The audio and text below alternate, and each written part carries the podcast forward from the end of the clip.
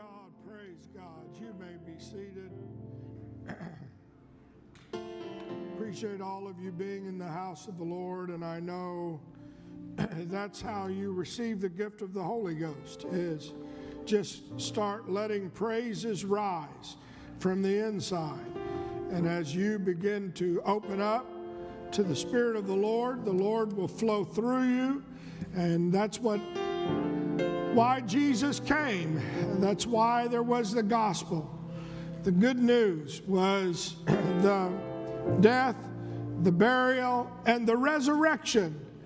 That's an important part, the resurrection of Jesus. And that same spirit that raised Jesus from the dead is able to quicken our mortal bodies, touch us, and uh, to change us. So we're thankful that you are here, and uh, we're glad that all of you are in the house of the Lord. I'm going to kind of continue a little bit talking about the gospel because it's the good news. And um, I started last week uh, talking about uh, why, what is the good news. And of course, we uh, understand that uh, the good news is uh, the death, burial, and the resurrection of the Lord. And I'm glad we are growing apostolic legacy. And so, what is the good news?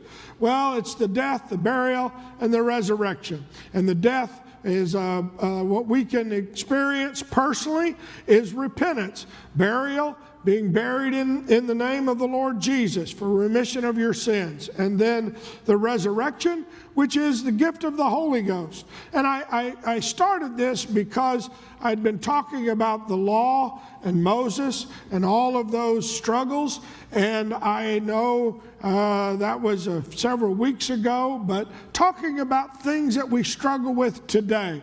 And uh, whether it's God or worship or mouth or time or authority or my peace or my purity or my integrity or however truth or contentment, because we are, are bombarded with uh, uh, uh, feelings uh, in, and spirits and emotions and feelings of, you know, uh, uh, they, they even have new psychological terms that they've come out with. And FOMO, F FOMO, fear of missing out, because you get on Facebook or you get on Twitter or whatever it is, and you feel like everybody else is having fun and everybody else is doing good, and, and so you can develop some anxiety and uh, feelings of I'm uh, I'm not content and I, uh, I I don't feel good about my job, I don't feel good about my life, I don't feel good about my husband, my wife, my kids, my grandkids,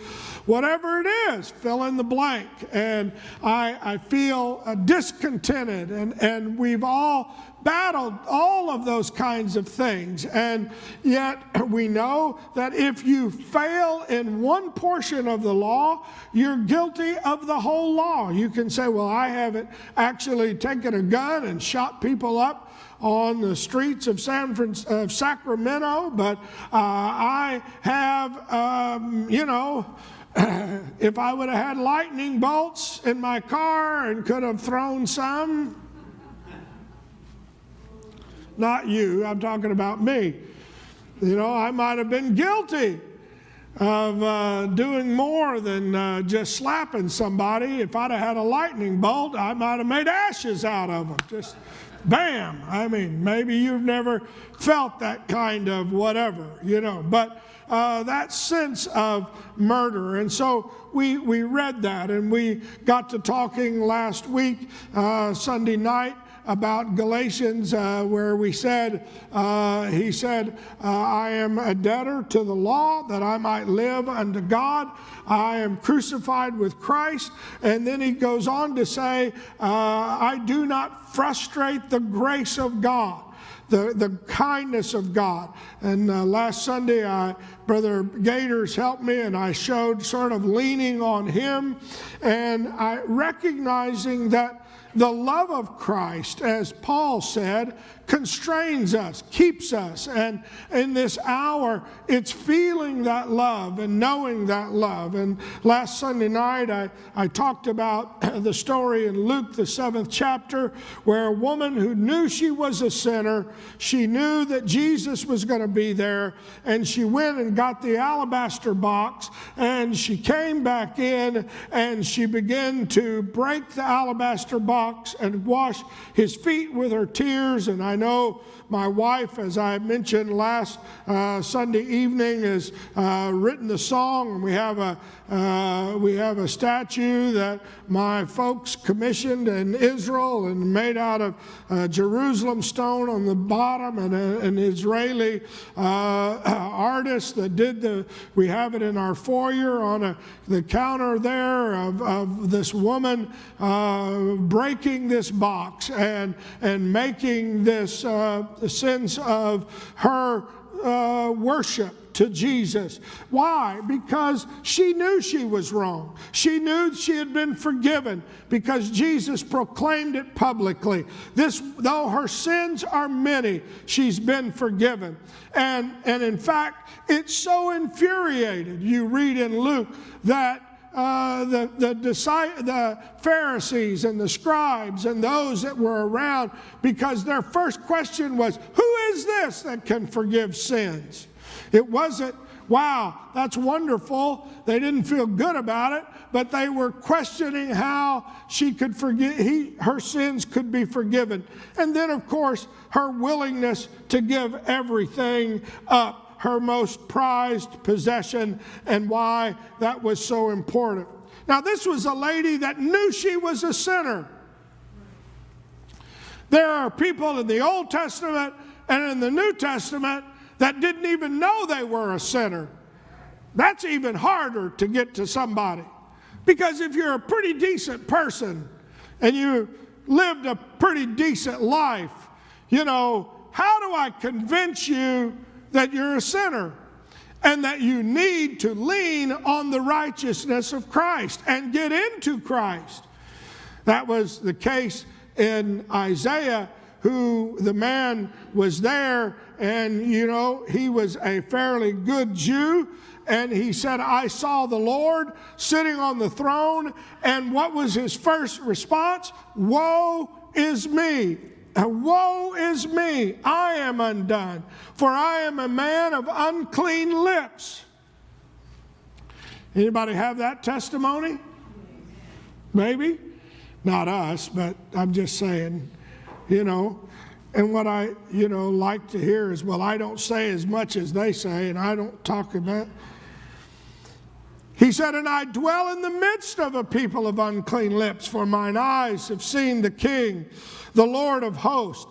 Then one of the seraphims or uh, the angelic host came with a live coal that he had taken with tongs off the altar, laid it on my mouth, and said, And lo, touch my lips, and thine iniquity is taken away, thy sin is purged. Also I heard the voice of the Lord saying, Whom shall I send, and who will go for us?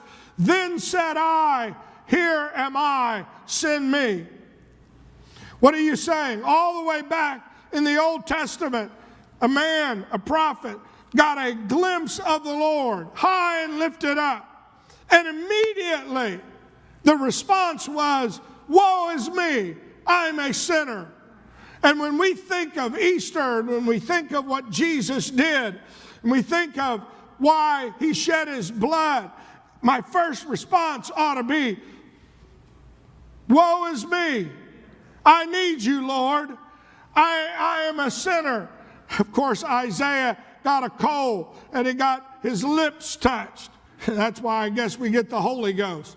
Isaiah was the one that said, with stammering lips and another tongue, will he speak to his people, saying, This is the rest. And you say, Well, I don't want it to flow through my most unruly member. I'm telling you, there are a lot of days I needed to talk in tongues a whole lot more than I do. Because it's easy to get that little rudder trying to turn the ship in a wrong direction. Huh? Trying to get me frustrated, anxious, worried, fearful, mad, when I need to be blessing the Lord. Anybody know what I'm talking about? Amen.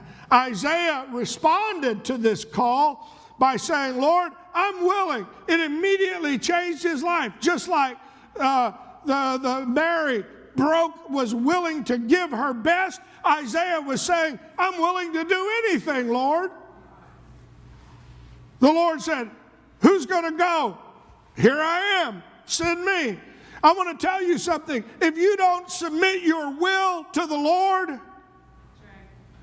and you go, well, I, I, don't think I need that. I don't think I, I don't, I don't think I, I don't feel I, I, I.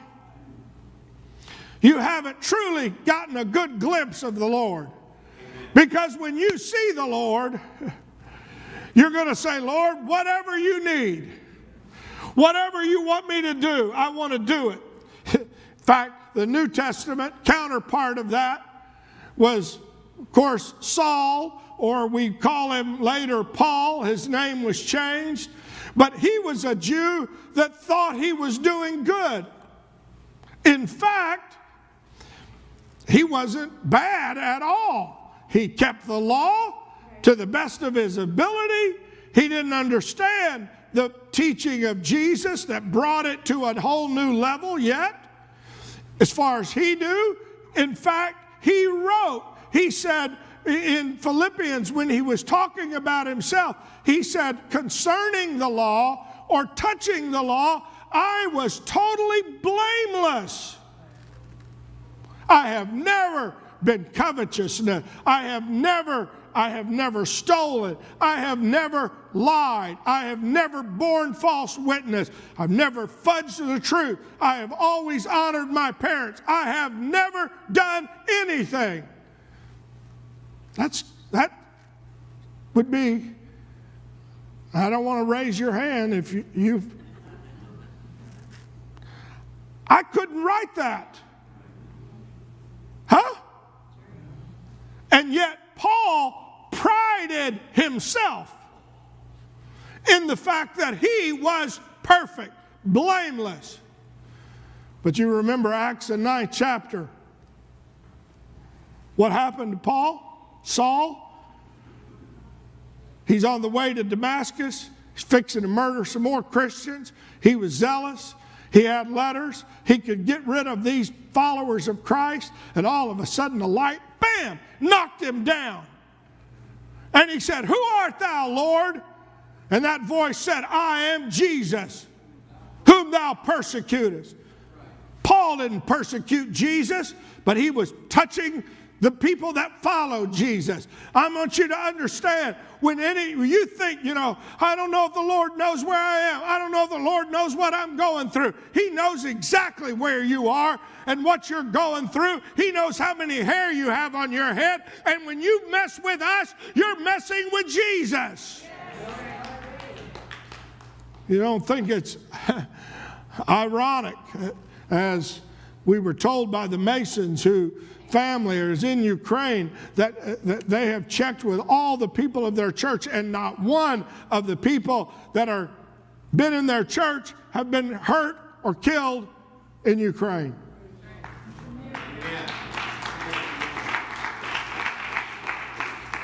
And I know tomorrow they could all be wiped out. I'm not, I'm not saying that living for God, you're totally protected from here on out in life. But I'm telling you that the Lord is still in control of my birthday and my departure day. And there's not anything, not cancer, not war, nothing that will take me out of here before it is my time to go. That's how great God is.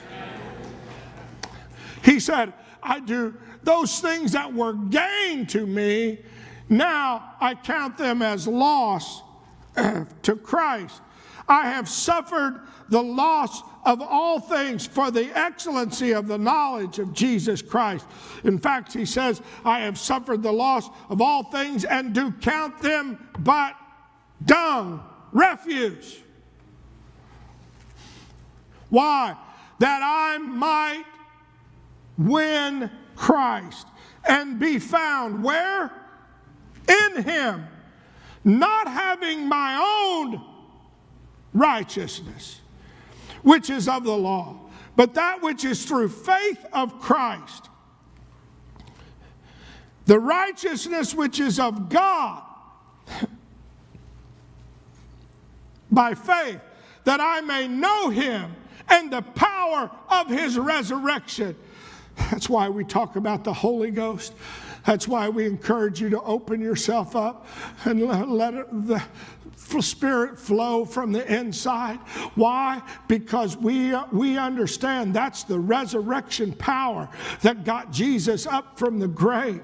And if you want to really know him, you wait till you get him in you. You may say, Well, I know about him, I know I have read about him, but when he starts coming, flowing through you, you will experience a power like you've never experienced before. You will experience resurrection glory, power. You say, Well, I don't know that I need it. I'm telling you, the nearer we get to the coming of the Lord, we're going to need more and more of the Lord to make us, help us to get through a day.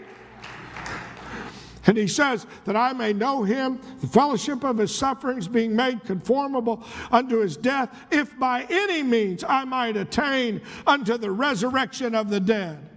Not as though I've already attained or am already perfect, but I follow after, if I may apprehend that for which I am apprehended of Christ Jesus. In other words, he says, I want to catch hold of what the why the Lord caught a hold of me. And then he goes on to say, Brethren, I do not count myself to have apprehended, but this one thing I do.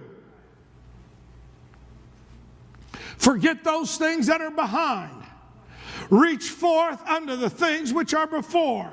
I press toward the mark for the prize of the high calling of God in Christ Jesus. You see, Saul got knocked down, but he knew he was a sinner. At some point, when he knocked down, he would recognize, you know what? I'm not all that I thought I was. I need God. And when he got up, he was willing to suffer the loss of everything. And I that's why Paul would say so strongly, I beseech you, brethren, by the mercies of God, to present your bodies a living sacrifice. What are you saying? Eh, I have to be willing to say, Lord, here, I want you to have everything. I want you to take total control of my life. Oh, I, am willing to give him a little bit. I'm willing to give him a little time on Sunday. I'm willing to give him a little, I'll read his Bible a little bit. I'll read his word. But am I willing to totally fall into the gospel message. He said, This is our reasonable service. You see, gospel enemy, gospel, good news enemy one is self righteousness. And, and what do I mean by that? And, and, and most of us will say, Well, I'm not self righteous. I know I'm bad. But you know what we will fall into? We'll fall into the trick of trying to figure it all out for myself. I can, I, I can handle this. I, oh, this has happened. I need to do this. I need, my first response needs to be fall on the righteousness of Almighty God. Not by my might, nor by my power, but by His Spirit. What are you saying?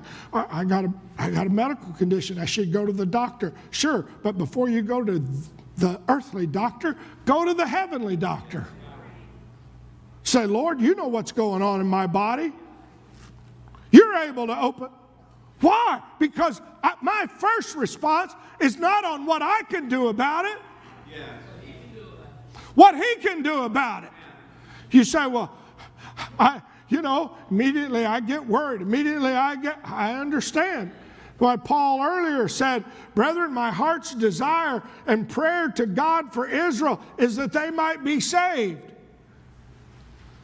For they being ignorant of God's righteousness, Israel is ignorant of God's righteousness.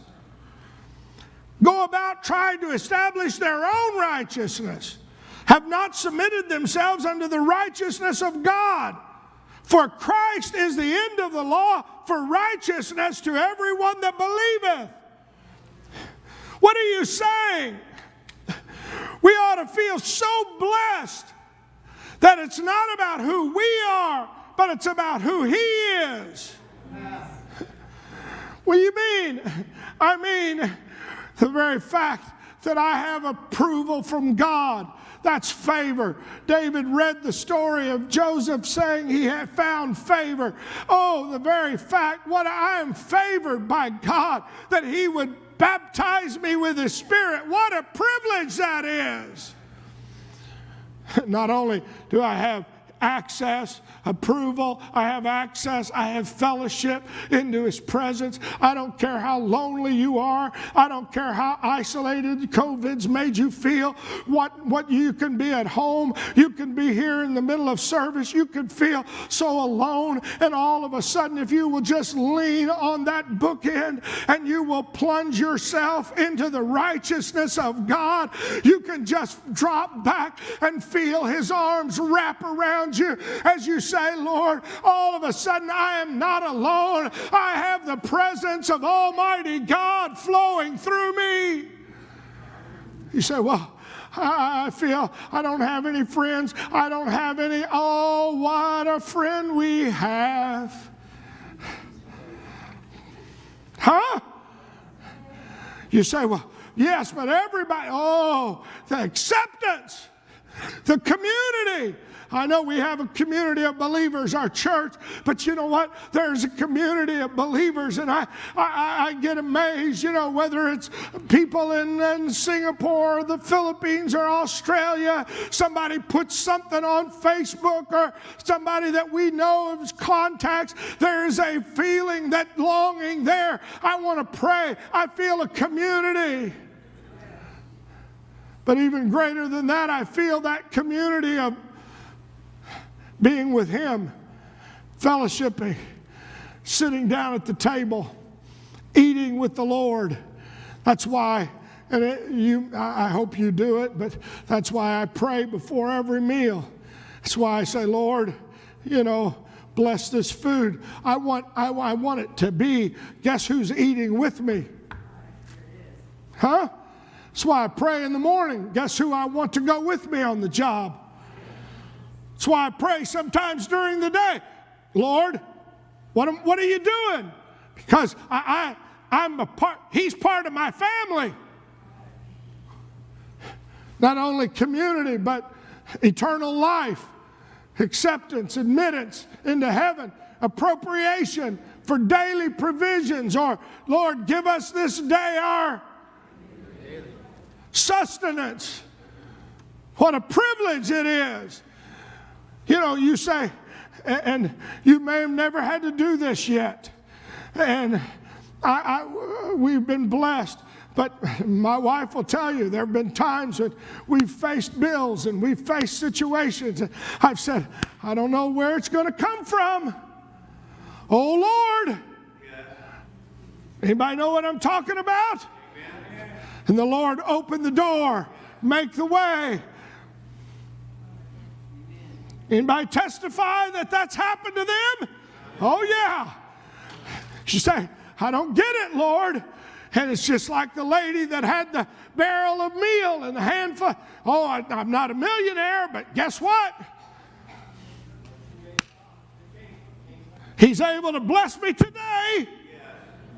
That's the kind of privilege, that's the favor that I feel not because of who I am, not because of the ability to live a Christian life in the midst of His strength. And I understand it's almost like the two extremes. If you go to most non believers, if you go out to a restaurant today and you just ask somebody, you say, You want to go to heaven or you want to go to hell? Guess what most of them are going to say? Huh? Heaven. And if they're a non believer, you say, well, why will you go to heaven? And most of them are going to kind of do what the Jews did. Well, because I'm, I'm a pretty good guy, I haven't done it too much back. They're going to talk about what they've done and haven't done. You know, well, I've never murdered anybody. I, I never stole. I They're going to talk about what they've done, and hopefully that we can balance the books that I'm better at this than I am the bad. It's kind of how the Jews feel. They were born in it, and so they, they go, Why will you go to heaven? Well, I've done my good works. The question that you should ask if they are believer, you can say, if you pray,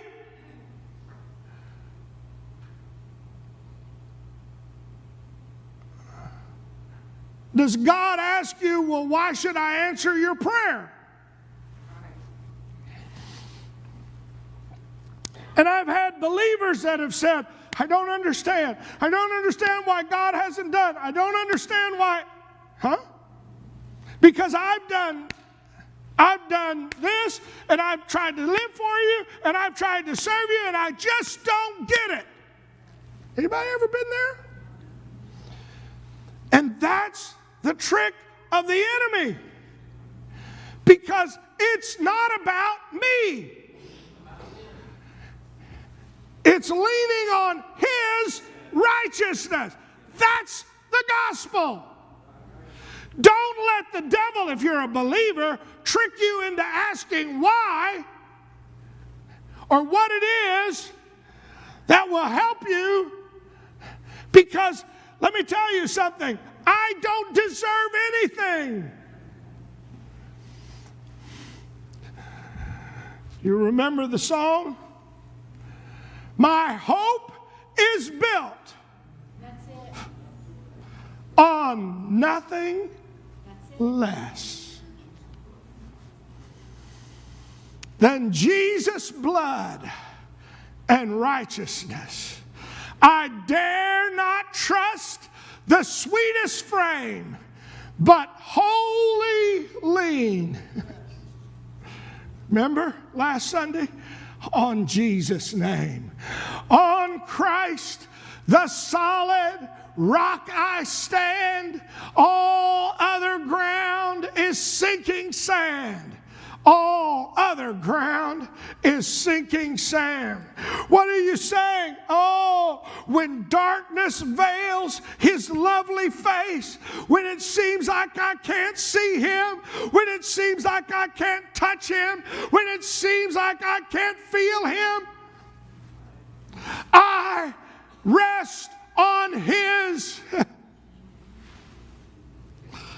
unchanging grace in every high and stormy gale, my anchor holds within the veil. That veil that was rent on Calvary. When I mean when Jesus died on Calvary, that veil that was torn. What are you saying? Oh, the next words of it. My oh his oath, his covenant, his blood supports me in the whelming or whelming flood when all around my soul gives way. He then is my hope and stay on Christ. What are you saying, Pastor? I'm saying, when he shall come with trumpet sound. Oh, may I then in him be found, dressed in his righteousness alone, faultless. That's why, that's why we, we talk, encourage you, come, pray through get in the altar, worship God. Oh, you can, you know, don't don't ever feel like, oh well, I, I don't need this. This is something else. I I I I, I know the uh, I mentioned uh, a, couple of uh, groups. the, the Kiwanis, and I was going to say JCs, and I said jacuzzis, and and and and, and uh, everybody blew up the phone. They were excited that there's a new jacuzzi club. I, I don't know about it. Maybe there is. But I wanted to say the JCs, but the point of it is It's not a club. This is plunging into the righteousness of God. When I realize, you know what?